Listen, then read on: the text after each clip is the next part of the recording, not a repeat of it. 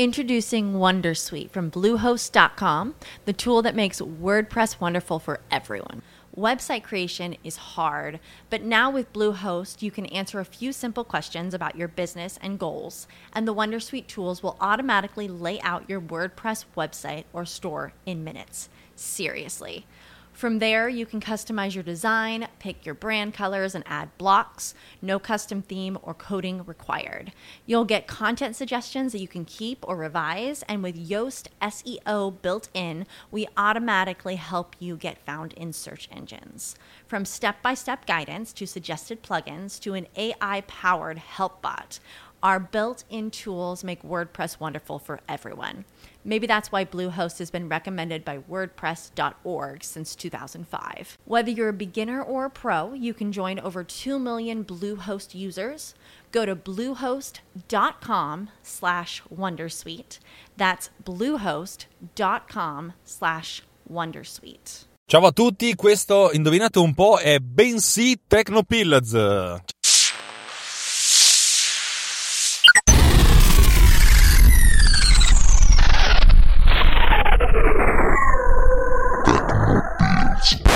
Io sono Alex Raccuglia e se state ascoltando Tecnopills siete probabilmente più o meno sintonizzati su runtimeradio.it, la web radio non solo geek, virgola, la web radio di tutti, punto esclamativo, punto di domanda, punto esclamativo. Il punto di domanda non c'entrava quasi un cavolo, ma fa sempre bene metterlo perché siamo in un periodo in cui i punti vanno messi, vanno messi sulle i e non solo. Allora, dopo questa introduzione di quasi mezzo minuto in cui non ho detto assolutamente niente, raccontiamo di cosa parliamo oggi. Allora, da un po' che voglio, voglio fare, eh, voglio parlare di tante cose, però alla fine, dato che sto passando la maggior parte del mio tempo libero o a cazzeggiare poco, poco, poco, o a guardare dei film poco, poco, poco, o a sviluppare in Swift, allora mi sono detto che parlo qui di, di un po' di quello che sto sviluppando, e sempre dal punto di vista di una di un profano, perché sì, ho studiato informatica, ho studiato ingegneria, ho studiato un sacco di cose, però non, non, mi, non mi, reputo uno sviluppatore, tantomeno uno sviluppatore bravo. Per cui vi racconto un po' le mie cose, i miei esperimenti, un po' come se la, la, questo mio pubblico fosse una sorta di, di, di, di, mia coscienza e questo è il mio flusso uh, di parole che, che, insomma, che racconto a me stesso, mettiamola così. Allora, come forse saprete più o meno, io sto sviluppando una suite di applicazioni eh, che è in realtà la, la, seconda versione di un'applicazione che si chiama PodCleaner, la cercate all'indirizzo internet podcleaner.com, si scrive podcleaner.com, ehm, che è pensata per la pulizia dell'audio e la sincronizzazione delle tracce audio eh, abbastanza focalizzate per i podcaster. Mm, vabbè, non sto lì a raccontarvi tante cose, andate lì, guardate così potete capire di cosa parlo. Ehm, avevo pensato per i podcaster perché essenzialmente io mi reputo un podcaster, lo uso spesso per i podcast, ma mi è capitato non, non neanche troppo raramente di utilizzarla anche per le video interviste, per cui i dialoghi, per i dialoghi registrati e la, per questo tipo di, di operazioni in cui devo dire che se la cava piuttosto bene. Cioè io dico sempre se un professionista si scrive un tool e poi se lo usa allora il tool eh, va anche abbastanza, è abbastanza buono. Sto ancora in fase di beta testing perché nel passaggio dalla versione 1 alla versione 2 ho aggiunto un sacco di cose e praticamente ho modificato molto del codice precedente e sto riadattando i miei algoritmi che, che mi sono inventato in modo tale che siano ottimizzati e per l'audio quando viene registrato, ne so, non dico in uno studio di registrazione, ma so, in casa con un buon microfono senza troppi riverberi, oppure nel caso peggiore, cioè io in automobile come sto facendo in questo momento. Eh, vi ho anche un po' raccontato di, di come funziona la pulizia dell'audio, però come funziona la pulizia dell'audio di queste puntate, eh, vabbè, insomma, diciamo che è così e ve la, vi divertite in questo modo. Allora, sto lavorando un po' a strumenti di pulizia dell'audio per i podcaster e un sacco di podcaster, tendenzialmente quelli non professionisti, cioè quelli che lo fanno perché si divertono e puntano più al contenuto che al contenitore, cosa che è abbastanza giusta. Penso che ne so a Justin Rosati che vuole partire con una serie di podcast, anche i suoi registrati in automobile, eh, ma penso anche a Francesco Tucci, oppure anche alcuni podcaster italiani che fanno podcast di videogiochi. Cioè un sacco di gente mi chiede perché invece di fare tutte queste segmentari sulla pulizia dell'audio, che segmentari non sono, non ci sbatti dentro anche un programma di montaggio audio facile per fare podcast? E io gli ho detto, sai, sì, sarebbe una figata fare un programma che tiri dentro una traccia, tagli l'inizio, tagli la fine, metti il jingle iniziale, quello finale, la musica, e lui ti esporta in MP3 eventualmente con i tag, i tag già pronti. E tutti, figata, figata, se lo fai ti riempio di soldi. Dicono tutti così, poi i soldi non arrivano quasi mai. Ehm, però vabbè, è interessante quando qualcuno lo dice, dice che hanno, la necessità di questa cosa c'è. La necessità di pulire l'audio non c'è più di tanto. La necessità di fare un editing veloce dove per la serie è veloce, veloce, veloce, non mi devo sbattere. Fosse per me mettere la traccia così com'è, ma fa troppo schifo. Eh, insomma, questa necessità è veramente forte. Io ci aggiungo anche, sarebbe carino che ogni tanto poi metti un marker sulla traccia audio e ci mette dentro anche un jingle intermedio, del tipo se c'è un podcast che ha delle varie sezioni e tu puoi fare il jingle della singola sezione prima che inizi. Eh, questa cosa. Aspetta, che c'è un tipo che mi sta facendo dei fari. Insomma, questa cosa potrebbe essere relativamente semplice da, da realizzare. Eh, sì e no, perché quando uno deve pensare a un programma del genere, eh, deve stare. Insomma, io ci sto pensando da un po' di tempo e sto pensando a quale potrebbe essere la soluzione più, più corretta per farlo senza ammazzarmi, senza ricreare da zero il nuovo Pro Tools. Pro Tools è lo standard de facto eh, per la produzione e la post-produzione musicale, l'audio design, il sound design, l'audio editing al mondo. Cioè, ripeto, non voglio riscrivermi Pro Tools perché non, non ne ho la capacità. Pro Tools è un proge- progetto che esiste da svariate, svariati lustri e ormai conta decine, se non centinaia di anni uomo di sviluppo. Capite che io da solo non posso fare una roba del genere. Cosa posso fare? Il problema è che quando uno sviluppa una cosa del genere, anche quelle più semplici, si scontra con un sacco di applicazioni che hanno un'interfaccia utente molto, molto ben realizzata. Dal mio punto di vista, una delle interfacce utente più, più belle per la gestione delle timeline è Final Cut Pro 10, Final Cut Pro X, e io non, non, ho la pretesa di riscrivere una cosa così bella. Il problema è che non posso neanche fare una cosa troppo brutta perché la gente è abituata a, ut- a, utilizzare le timeline. Come ben sapete, il concetto di timeline è un concetto veramente eccezionale che ha lo scopo e riesce eh, lo scopo di tradurre in informazioni visive quelle che sono informazioni temporali. Nel senso, io sto registrando l'audio, un audio di un minuto, come ben sapete. Eh, se io ho il file, io faccio play e ascolto il file. È un qualcosa che si svolge. Dall'inizio alla fine c'è la riproduzione di questo file.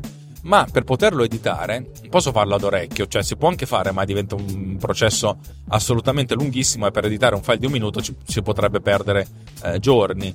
Conce- è, stato, è stato inventato il concetto di timeline, cioè guardare a video qualcosa che poi si svolge nel tempo, la linea temporale. Eh, se, se, non sto qui a spiegarvi che cos'è la timeline, cioè se volete saperlo cercate il concetto di timeline su Wikipedia.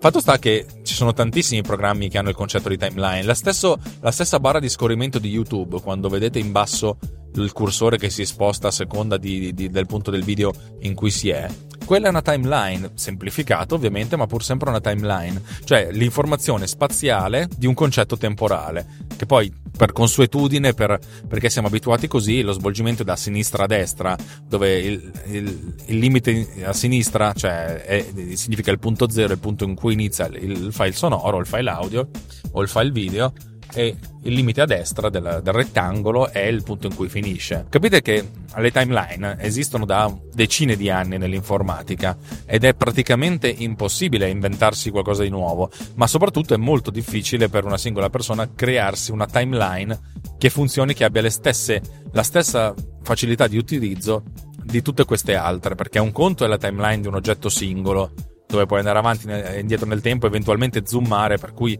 la, la time, la, il rettangolo che ti viene mostrato è soltanto una porzione del, del, della timeline totale. Però l'aggiunta di strumenti di editing che consentono di tagliare dei pezzi o di spostare dei pezzi o di aggiungere dei pezzi in questa timeline non è semplice. Ed è la cosa su cui io sto lavorando a livello concettuale. Adesso come adesso non mi sono messo a scrivere il codice per la timeline perché ci sono un sacco di cose da, da, da sistemare prima. Mi sono messo a pensare pensare un po' a un codice che consente di fare ingest di asset. Adesso ve la spiego un po' così. Che cos'è l'ingest di asset? Eh, quando, quando si ha un progetto che sia audio, che sia video, che necessita di avere dei file, file che sono sonori, video, ma adesso concentriamoci più sull'audio. Dei file audio che, che devono venire utilizzati, questi sono essenzialmente degli asset. Immaginiamoci un podcast che ha il file della, del, della registrazione, come quello che sto facendo io in questo momento, che è un asset, che è un asset caratteristico della puntata, ma poi può anche avere degli asset che sono comuni a tutti gli episodi, la sigla iniziale, la sigla finale se sono diversi, la musica di sottofondo. Questi sono altri asset, oppure anche degli effetti sonori, cioè risate, applausi, questi li sentite più magari in Morti di Bestemmie o MDB Summer Radio, però capite che ci sono tutte queste cose da tenere in considerazione. E, e il file, e il, il, progetto della singola puntata di un podcast in un programma di, di, di editing deve tener conto di questi asset. Dal mio punto di vista, se uno sviluppa un'applicazione che per l'editing di podcast eh, dovrebbe tenere, fare sì che l'importazione delle, delle, delle, degli asset comuni a tutti gli episodi, cioè le musiche, gli effetti sonori, le sigle, deve avvenire una volta sola, cioè non che ogni volta che io faccio una puntata devo caricare sta roba. E deve fare, uno deve fare l'ingest soltanto dell'asset uh, del, del, del, traccia audio dell'episodio. Eh, con eh, ingest si in, um, sto, par- sto, parlando adesso abbastanza uh, in modo in questo momento sto utilizzando i termini ingest e import importazione eh, in maniera così molto liberamente. In realtà le cose sono un pochettino più, più complicate.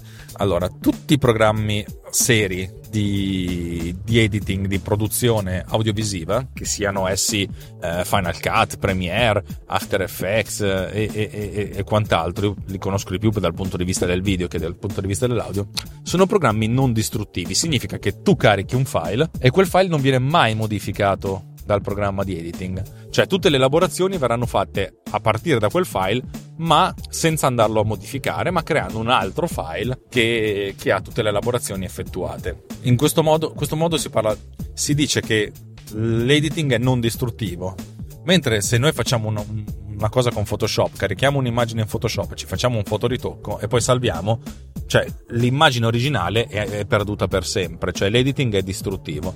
Io sono un grande cultore assoluto dell'editing non distruttivo, cioè secondo me l'utente, anche a costo di, sper- di perdere spazio su disco, perché poi a questo punto i file si moltiplicano, l'utente non deve mai perdere l'originale. L'originale deve essere sempre mantenuto così com'è. Poi deve essere l'utente che a un certo punto decide che l'originale non gli serve più e si tiene l'editato. Però l'originale è, è quello che, che, ci importa perché se una volta che lo modifichi poi l'hai perso. Eh, nell'ambito del video questa cosa è eh, un, un, diktat, un, un, assoluto, cioè senso, quando si gira i file del girato sono quelli. E non si toccano perché c'è sempre la possibilità di modificare, di intervenire, di andare a fare raffinamenti ulteriori, ma quello che è stato girato ha un valore molto più elevato del, del, file in sé perché metti caso che abbiamo fatto, girato uno spot televisivo abbiamo investito migliaia di euro se non decine di migliaia di euro nella produzione perché considerate quanta gente sta su un set dal regista, direttore della fotografia gli operatori, i macchinisti, gli elettricisti il, truccat- il truccatore il costumista, lo stylist eh, gli attori, la scenografia, la location cioè tutte queste cose e, e sono rimasto appunto stato, stando schiscio tutte queste cose hanno un costo per cui poss- non è possibile pensare di ripetere una, un giorno di produzione. Per cui quello che esce fuori dal giorno di produzione, che è il girato, è sacro e non va toccato mai. Tendenzialmente si archivia così com'è e ce lo si tiene così com'è. Per cui, ripeto, dal mio punto di vista, venendo fuori da questa scuola, per me il girato è sacro, la registrazione è sacra, tutto quanto è abbastanza sacro e non si può fare altrimenti. Per cui per me il, il concetto di editing è sempre non distruttivo.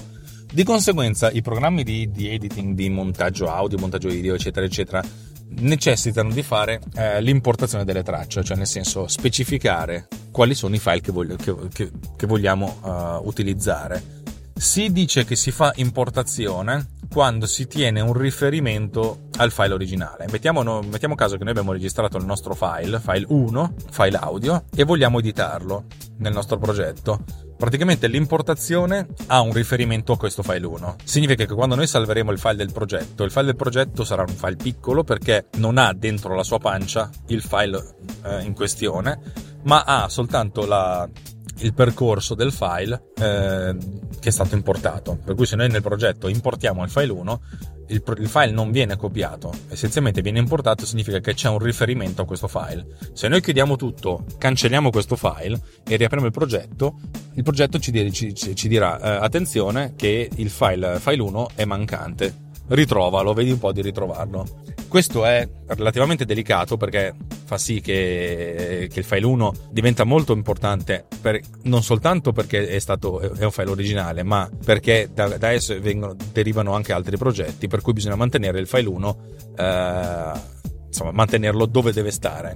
Questo ha il vantaggio però di avere un file progetto relativamente piccolo perché come ben sapete i file audio e i file video possono occupare svariati gigabyte e un progetto non può e non deve essere così grande.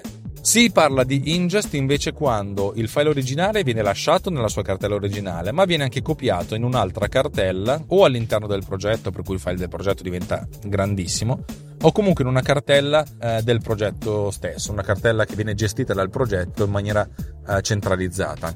Mettiamo caso che dobbiamo fare un editing con uh, 10 file audio, ognuno di questi file sta in una cartella a sé.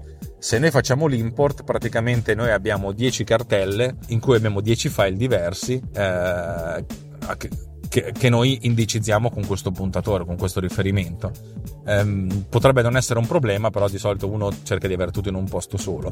Quando si fa l'ingest, eh, questi file vengono copiati, cioè vengono lasciati nella, part- nella cartella originale, ma vengono anche copiati in un'unica cartella in modo che questa cartella ha dentro tutto quanto. Ecco, io sto pensando alla, alla, alla, alla parte in cui si, si fa ingest del mio progetto perché mi piace l'idea di avere tutto in un posto solo, non solo, ma che una volta che la, la puntata è uscita e consolidata posso anche cancellare la cartella con, con, gli asset in maniera veloce, gli asset ingestati in modo tale che posso liberare spazio. L'altra, l'altra cosa che si fa, anzi se ne fanno alt- anche due nel, nell'editing audio e nell'editing video, la prima è quella della transcodifica magari i file originali sono in un formato che è compresso, per cui poco editabile, quale potrebbe essere l'MP3 per l'audio o l'MPEG 4 per il video, e l'idea di fare una transcodifica consente di, eh, una volta che si è fatto l'ingest, o direttamente o in background, effettuare questa transcodifica in modo che i file che, che, che utilizziamo siano a questo punto più, più utilizzabili e più gestibili, eh, partendo appunto da, da, da, sorgente non compressa invece che partire da sorgente compressa. E l'ultima cosa che può essere utilizzata è quella dell'utilizzo di proxy.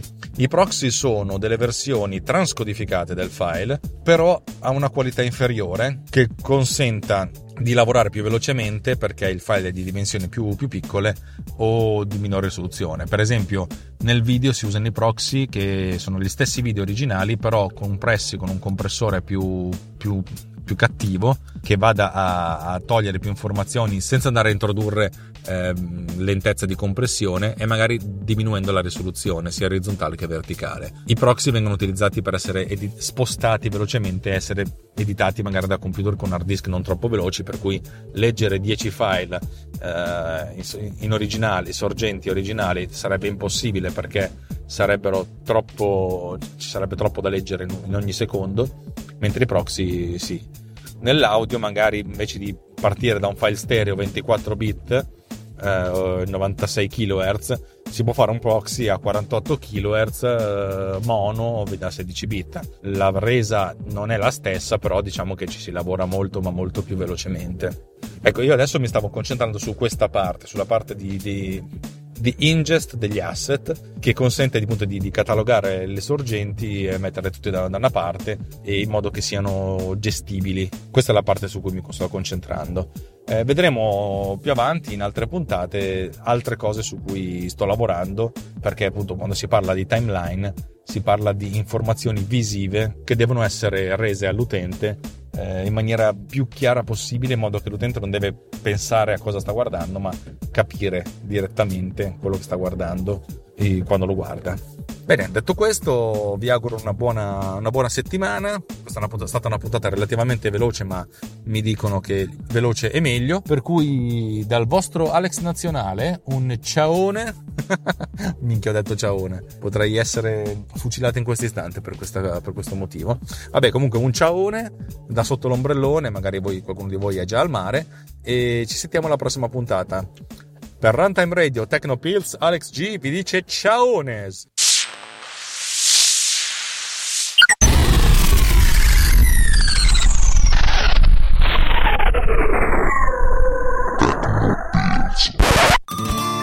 C'era una volta un salernitano in Germania, un torinese e un sardo. Io sono Mario, c'è il buon Francesco con noi. Ciao! Il buon Giuliano. Ciao, bentrovati a tutti.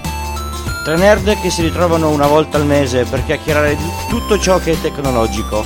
Tre nerd a cui piacciono i biscotti. Ma chiamare un podcast Nerd Cookies era molto brutto e quindi potete venirci ad ascoltare su gcookies.github.io. Ci trovate su tutte le frequenze digitali possibili, pronti per essere aggiunti alle vostre app e ai vostri aggregatori di podcast. Vi aspettiamo, ciao!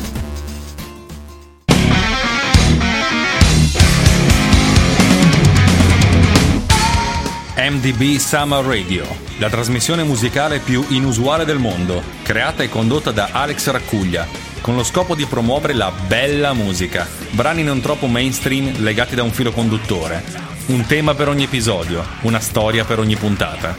MDB Summer Radio, solo su Runtime Radio, la web radio non solo geek, la web radio di tutti. This podcast has been produced with Cleaner.